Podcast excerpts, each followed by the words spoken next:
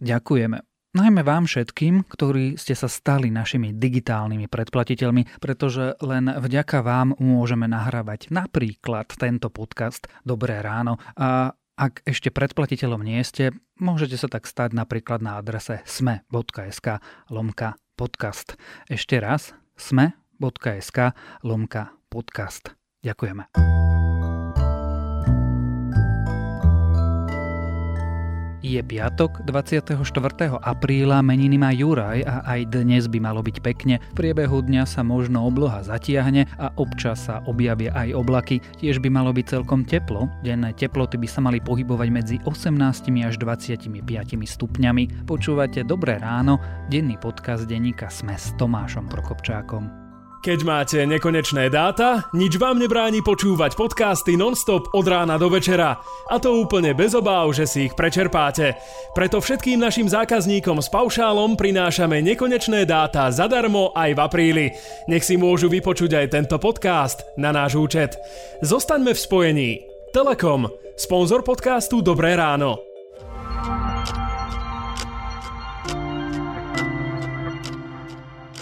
A teraz už krátky prehľad správ. Polícia obvinila bývalého šéfa polnohospodárskej platobnej agentúry Juraja Kožucha a Martina Kvietika z investičnej skupiny Slavia Capital. Dôvodom sú úplatky, ktoré súvisia s udelovaním agrodotácií. Vyšetrovateľ chce Kvietika aj Kožucha po väzbe. Kontroverzná bezpečnostná služba Bonul si podozrivo konkurovala s inými spoločnosťami. Faktory totiž ukazujú, že Bodorovská SBS posielala 100 tisíce firmám, s ktorými súťažila. O niektorých sa špekuluje, že sú dokonca jej neoficiálnymi cérami.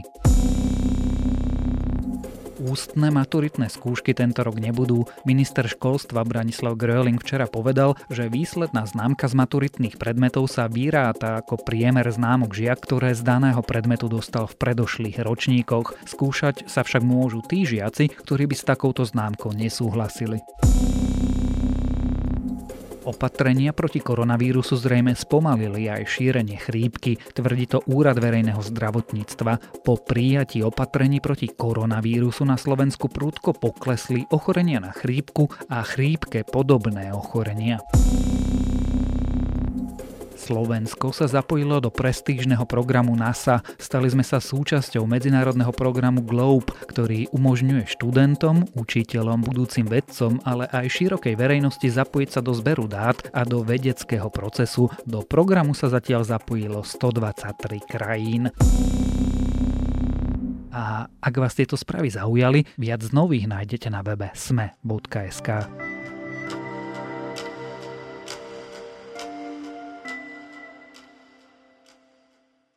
Kajetán Kičura. To meno pred pár týždňami ešte mnohí nepoznali, no dnes je ex-šéf štátnych hmotných rezerv jedným zo stredobodov všeobecnej pozornosti. Tento týždeň ústavný súd súhlasil s jeho väzbou, polícia vyšetruje podozrivé peniaze na jeho účte a aj majetky pre rodinu a pozerá sa, ako štátne rezervy fungovali, keď neboli ani rúška, ani ochrana pre zdravotníkov a ako vlastne celý čas obstarávali. Kto to Kajetan Kičura je? V akom stave nechal tento smerácky nominant na ústavného sudcu rezervy krajiny pre prípad núdze a kde nabral on a jeho rodina majetky, sa dnes budeme rozprávať s reportérom denníka SME Petrom Kováčom. Viete, človek, ktorý sa tomu akože nevenuje, tak môže byť ako zmetený. Lebo stále sa hovorilo, že prišli sme sem, teda oni prišli sem, preskúmať, čo sa nachádza na skladoch. Prvá odpoveď bola, že nula, No samozrejme, že bola nula, keď všetko, čo sa doposiaľ obstaralo, aj to zmluve, sa vysklanilo okamžite. Keby nebolo správy štátnych tých rezerv, tak není ani ustanovujúca schôdza parlamentu, lebo naše rúška, ktoré boli uspadané, tak tam išli. Nebola by ani vláda. Vďaka správe to všetko funguje. Aj nemocnice by proste kľakli. Aj colníci by klakli. Počuli sme hlas Kajetana Kičuru. Peťo, tak eh, pekne po poriadku. Kto to je Kajetán Kičura? Kajetan Kičura je dlhoročný šéf štátnych hmotných rezerv, pôsobil tam celkovo 8 rokov, je nominantom Smeru, môžeme si ho pamätať asi tak z úvoda, z úvodu minulého roka, keď kandidoval na sudcu ústavného súdu, takisto ho nominoval Smer a možno tak posledných týždňoch ho zverejnili najmä kauzy štátnych hmotných rezerv a nákup zdravotníckých pomôcok. A zároveň ešte treba si povedať to, že je pôvodne sudcom, ktorý má momentálne prerušený výkon. Kde je Kičura teraz? Už niekoľko dní je vo väzbe, v podstate začalo to útorkovým zadržaním, ešte v ranných hodinách v jeho dome v Čadci, nasledovalo rozhodovanie ústavného súdu, ako sme spomínali, keďže je to sudca s pozastaveným výkonom, bol potrebný najprv súhlas ústavného súdu na to, že či ho vôbec umožní tento súd väzobne stíhať, no a v podstate vo štvrtok o ňom rozhodoval špecializovaný trestný súd, ktorý mal teda už definitívne povedať, povedať, že či bude stíhaný vo väzbe alebo na slobode. Ústavný súd povedal, že môže byť väzobne stíhaný. V čase, keď nahrávame tento podcast, sa rozhoduje práve špecializovaný súd, či teda vo väzbe zostane. Prečo je vlastne Kajetan Kičura vo väzbe? Dostali ho tam zrejme úplatky, o ktorých hovorí policia. Zatiaľ teda hovoríme o zrejmých úplatkoch, keďže nie je nič dokázané. Každopádne môžeme hovoriť e, z toho, čo poznáme, z toho uznesenia ústavného súdu. Tam sa píše o tom, že príjmal niekoľko rokov úplatky, dokopy to malo byť asi 220 tisíc eur. Vyzerá to tak, že mu ich posielal Miroslav Solava, dubnický podnikateľ, ktorý dlhé roky vystupoval za ZVS Holding. Je to pološtátna zbrojovka, ktorá pravidelne dostávala zákazky od štátnych motných rezerv.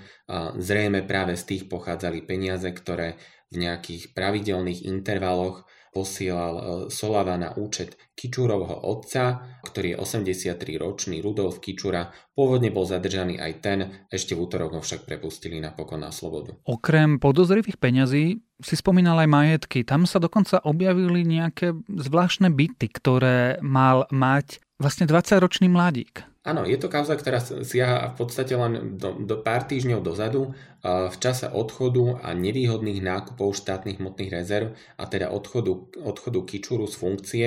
Vyšlo najavo aj to, denník sme na to upozornil, že Kičura pár týždňov predtým kupoval v podstate v hotovosti alebo minimálne bez hypotéky asi 200 tisícový lukratívny byt pre svojho 20-ročného syna v Bratislave Samozrejme vyskytli sa otázky, ako na to vzal peniaze, keďže naozaj nie je na to uvalená žiadna ťarcha. Tam nie je žiadna miera spolufinancovania, to je 100% platené z vašich peňazí. Ja s manželkou. A aký je ten zdroj? Lebo tá posledné sudcovské majetkové priznanie ste zverejnili za 2012. Áno. Predpokladám, že z platu ste aj žili z toho, ktorý ste mali tu. Čiže ano. z toho, čo sú tie úspory 200 tisícové? Z platu. To je všetko. A z toho stačilo na 200 tisícový Plat, je tam šporenie, všetko. Áno, stačilo, toto by musíte tiež ako preukázať, pán ako redaktor. Nedokázal to celkom hodnoverne vysvetliť, napriek tomu, že sa tomu venoval na, na čisto jednej na to vyčlenenej tlačovke. Nejaké pochybnosti ostali, možno len spomeniem, že takisto do celej tej výstavby pôvodne toho bytu a do toho financovania bol nejakým spôsobom zainteresovaný práve aj spomínaný otec Kajetana Kičulu. Aj keď je niekto štátnym úradníkom a teda je nejakým vedúcim štátnym úradníkom, ja si neviem úplne predstaviť, eh, že by tak rýchlo dokázal toľko peňazí zárobiť. Každopádne ty si spomenul meno Miroslav Solava. Naznačil si, že je to vlastne zbrojár. A toto meno sa objavuje spoločne s iným veľmi zaujímavým menom a to meno je Robert Kaliňák. Miroslav Solava naozaj dlhé roky stál približne 15 rokov na čele ZVS Holding. Je to pološtátna zbrojovka, ktorej nepriamo ministerstvo obrany vlastní polovicu, druhú polovicu opäť nepriamo vlastní český zbrojár Strnat, takisto známy. No a v podstate Solava bol dlhé roky generálnym riaditeľom a zároveň predsedom predstavenstva tohto ZVS Holding za obdobie posledných asi 8 rokov táto spoločnosť dostala celkovo 6 zákaziek od štátnych hmotných rezerv. Tie sa pohybovali približne na celkovej sume asi 2,5 milióna eur. Spomeniem ešte okrem toho, že teda Solava okrem tohto ZVS Holding pôsobí aj vo viacerých iných vlastných spoločnostiach. Niektoré takisto dostali zákazku od štátnych hmotných rezerv, napríklad jeho firma Midas kupovala pozemky od uh, spomínaných rezerv. Navyše, Robert Kaliňák potom, čo sa vraj rozhodol nevenovať politike, sa rozhodol podnikať a Čírov náhodou znovu veľmi blízko k týmto ľuďom. Presne tak. V podstate aj z toho titulu, ako som spomínal, že Solava pôsobil na čele ZVS Holding, opakovane v podstate sa pohyboval pri vysokých štátnych funk- funkcionároch, najmä pri ministroch obrany a vnútra. Práve tak aj Kaliňák vysvetľuje viaceré fotky, ktoré ho naozaj zachytávajú po boku Miroslava Solavu. Na druhej strane tvrdí, že nemá s ním nejaký bližší kontakt, že vie síce, kto to je, ale nejako nemá jeho číslo vyslovene ani uložené v mobile a nekomunikuje s ním. No ale jeho spoločnosť, ktorá mala podnikať vlastne v zbrojaríne, predsa sídli tam, kde sídli firma, v ktorej pôsobil Miroslav Solava. Kaliňák v súčasnosti sa venuje výrobe pušiek, založil si spoločnosť Liva Arms Slovakia, ktorá naozaj sídli dokonca priamo v budove ZVS Holdingu v Dubnici, ktorú sme už viackrát spomínali. Na druhej strane pre objektívnosť treba povedať, že naozaj ide o veľký závod, je však ale asi málo pravdepodobné, že by sa vôbec nestretli. Každopádne Kaliňák trvá na tom, že Solavu nejakým spôsobom bližšie nepozná. Toto nie je jediné meno z vrcholových špičiek smeru, ktoré sa motá okolo mena Kajetana Kičuru. Hovorí sa, že Kičura má blízko k samotnému Robertovi Ficovi. On sa tým dokonca aj prezentoval sám, a to pri spomínanej kandidatúre na ústavného sudcu. Tej totiž predchádzalo vypočúvanie kandidátov pred ústavnoprávnym výborom a naozaj Kičura tam pomerne prekvapil, keď vtedy otvorene povedal, že je aj osobným priateľom Fica, dokonca vyslovil takú vetu, že dúfa, že aj Fico to berie rovnako a takisto ho považuje za priateľa. Neskôr podobne reagoval aj na svoj vzťah s Petrom Pelegrinim. Ako to Robert Fico komentuje? Ako komentuje to, že Kajetan Kičura je vo väzbe? Robert Fico raz zaujal veľmi taký zdržanlivý postoj a možno zvolil takúto klasickú formuláciu, lebo vláda Ivety Radičovej lebo naozaj ešte v stredu, keď sa ho to novinári pýtali, tak reagoval slovami, že mrzí ho, čo sa stalo, dúfa, že všetko sa vyšetrí. Na druhej strane povedal, že stále považuje za najväčšiu kauzu hmotných rezerv platinové sitká, ktoré siahajú do čias vlády Ivety Radičovej. To znie, ako by aj oni kradli, tak môžeme aj my. Tak nejako to vyznelo. Dnes je Kajetan Kičura vo väzbe a vlastne podozrivý alebo obvinený z brania úplatkov, ale vraňme sa o pár týždňov naspäť. Čo vlastne robia štátne hmotné rezervy a čo robili v čase, keď im šéfoval Kajetan Kičura? Úlohou štátnych hmotných rezerv je zabezpečiť rôzne materiály, rôznu výbavu pre krajinu dočias núdze, dočias, keď naozaj bude potrebné, aby štát nejakým spôsobom z vlastných zdrojov pomáhal ľuďom, tak ako to vidíme aj v súčasnosti pri koronakríze a naozaj jeho úlohou bolo pred aktuálnou krízou a situáciou nakupovať zdravotnícky materiál. Presne toto je tá situácia, ktorej sa v podstate mohli blisnúť tie rezervy a ukázať, že tú svoju prácu robia správne. Na druhej strane videli sme, že aj premiér Igor Matovič povedal, že hmotné rezervy boli pred súčasnou krízou absolútne nepripravené a teda zlyhali. Ako zlyhali? V akom stave ich e, Kičura zanechal, keď im teda ešte šéfoval? Posledné týždne Kičurovho pôsobenia sú naozaj spájané s veľkými otáznikmi, pretože hmotné rezervy síce začali v konečnom dôsledku nakupovať rôzny zdravotnícky materiál, rôzne ochranné pomôcky. Ktoré ale mali mať vopred nachystané a nemali ich. To je ten problém, že začali veľmi neskoro a ešte okrem toho nakupovali ich predražene a od zvláštnych firiem. Naozaj objavili sa tam firmy, ktoré sú len s niekoľkými zamestnancami, sú naozaj malé, nejde o žiadnych veľkých dodávateľov vznikli pár týždňov predtým, takže práve z toho vlastne aj pramenia tie pochybnosti, ktoré vyslovil Igor Matovič a to bolo aj dôvodom samotného odvolania Kičuru, čo bolo naozaj jedna z prvých vôbec odvolávaní tejto vlády. Ako je to možné, že sa to stalo? Ako je možné, že štátne hmotné rezervy neboli na nič pripravené a potom nakupovali na poslednú chvíľu všelia krížom, krážom, predražene, veď že sa niečo deje v Číne sme tušili už v januári, už vo februári sme vedeli, že sa niečo deje v Európe. To je práve ten problém. Kičura to obhajoval spôsobom, že najprv teda nebolo celkom jasné, že v akej intenzite to príde k nám. Potom sa obhajoval spôsobom, že všetky zdravotnícke materiály boli veľmi žiadané na trhu a naozaj bolo vôbec ťažké zohnať vo veľkých počtoch nejaké zásoby pre Slovensko. Každopádne skončilo to spomínanými nevýhodnými zmluvami a ešte aj uzavretými neskoro. Tá odpoveď vlády je presne tá, že toho Kičuru odvolala. Na druhej strane spomeniem aj to, že teda vláda Smeru sa tvárila do poslednej chvíle tak, že Kičura nejako nezlyhal. Kičura je napokon len jedným z viacerých teraz Kvietik a Kožuch, podozrivé sú zákazky Bonulu, Jankovská je vo väzbe. Znamená to, že sa niečo deje na Slovensku? Že sa čistí? Že policia pracuje? Môžeme len dúfať, že policia má v tomto smere naozaj otvorené ruky nejakým spôsobom zviazané. Takto prezentuje aj súčasné politické vedenie. Dnes už opozičný smer tvrdí, že vždy tomu tak bolo. A z pohľadu zvonka však môžeme povedať, že naozaj v ostatných týždňoch došlo k veľkému posunu a hýbu sa nielen v rôzne závažné kauzy, ale dokonca dochádza k zadržiavaniu ľudí z vysokých pozícií, takže áno, navonok to vyzerá tak, že niečo veľké sa deje. Prečo až teraz napokon vo vedení policie sú stále tí istí ľudia? Áno, sú.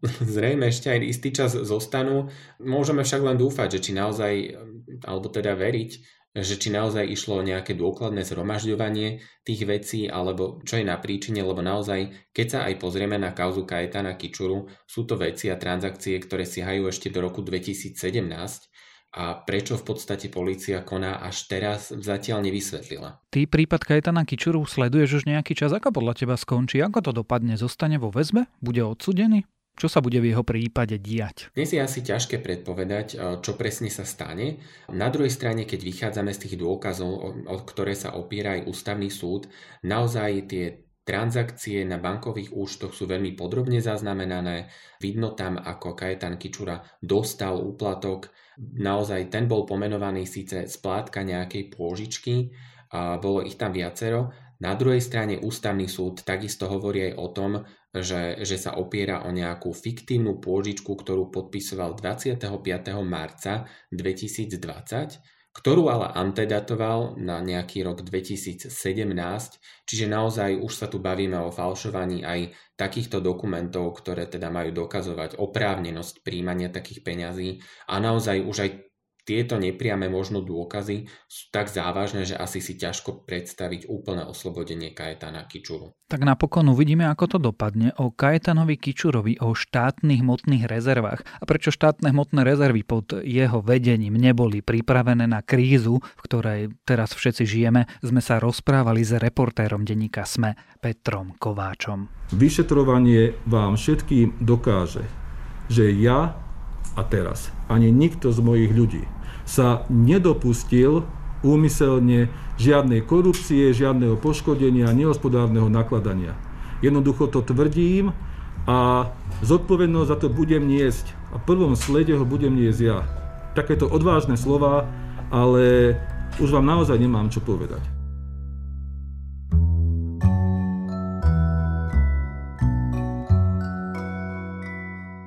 Najskôr popieranie problému, potom si myslíme, že nás sa to nedotkne a nakoniec hovoríme, že jeho riešenie je pre nás príliš nákladné, tak radšej investujeme do čohosi iného. Že vám to čo si pripomína, mm, už pripomína vám to dobre. Takýmto spôsobom sme spočiatku pristupovali nielen ku koronakríze, stále tak pristupujeme ku klimatickej kríze, preto dnes odporúčam text Analógia medzi COVID-19 a klimatickou zmenou je priezračne presná z magazínu Wired. A to je na dnes všetko, želáme vám pekný deň. Počúvali ste Dobré ráno, denný podcast denníka Sme. Moderujú ho Jana Maťková, Nikola Bajánova, Zuzana Kovačič-Hanzelová a aj ja, teda Tomáš Prokopčák. Na produkcii sa podielajú ešte aj Tomáš Rybár, Jozef Matej a Dávid Tvrdoň.